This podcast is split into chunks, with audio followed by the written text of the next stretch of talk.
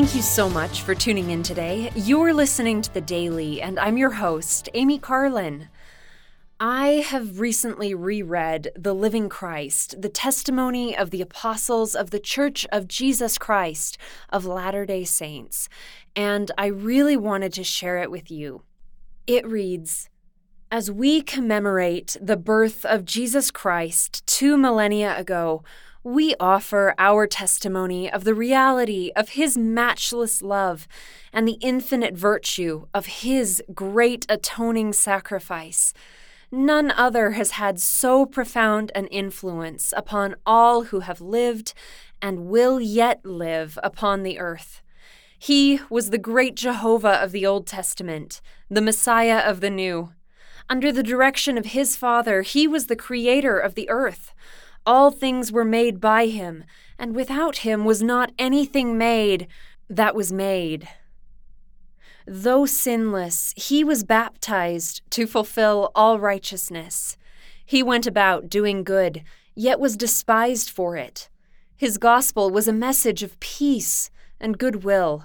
He entreated all to follow his example. He walked the roads of Palestine, healing the sick, causing the blind to see, and raising the dead.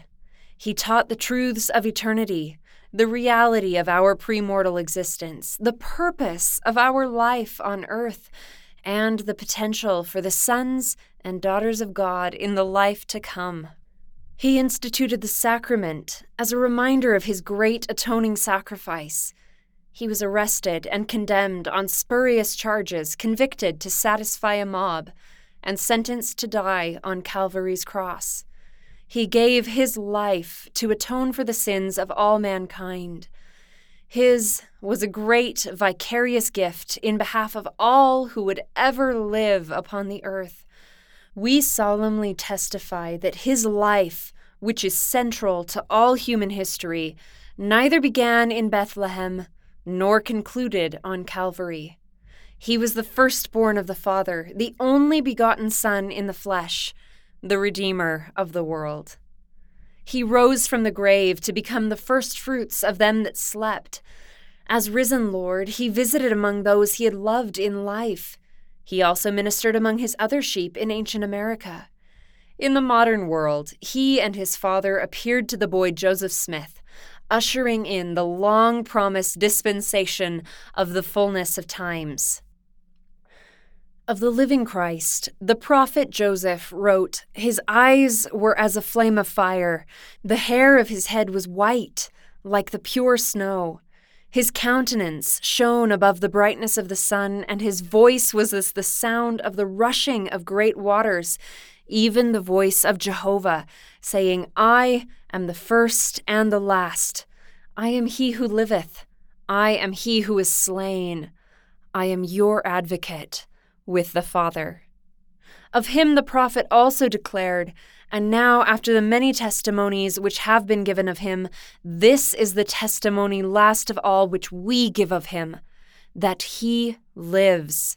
For we saw him even on the right hand of God, and we heard the voice bearing record that he is the only begotten of the Father, that by him and through him and of him the worlds are and were created, and the inhabitants thereof are begotten sons and daughters unto God.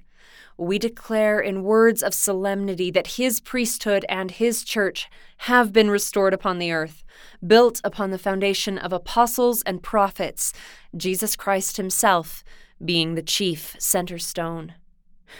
We testify that he will some day return to earth and the glory of the Lord shall be revealed, and all flesh shall see it together. He will rule as King of kings and reign as Lord of lords, and every knee shall bend, and every tongue shall speak in worship before him. Each of us will stand to be judged of him according to our works and the desires of our hearts. We bear testimony as his duly ordained apostles that Jesus is the living Christ, the immortal Son of God. He is the great King Immanuel who stands today on the right hand of the Father. He is the light, the life, and the hope of the world. His way is the path that leads to happiness in this life and eternal life in the world to come. God be thanked for the matchless gift of His divine Son. This is the testimony of apostles and prophets who are called to be special witnesses of Jesus Christ.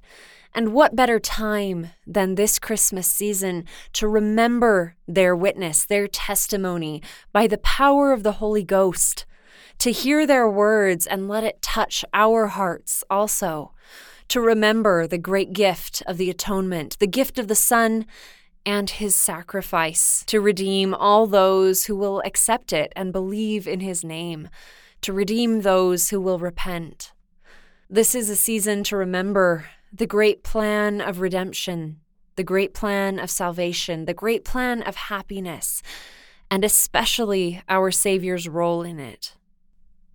This Christmas season, let us remember that matchless gift. Thank you again for listening today.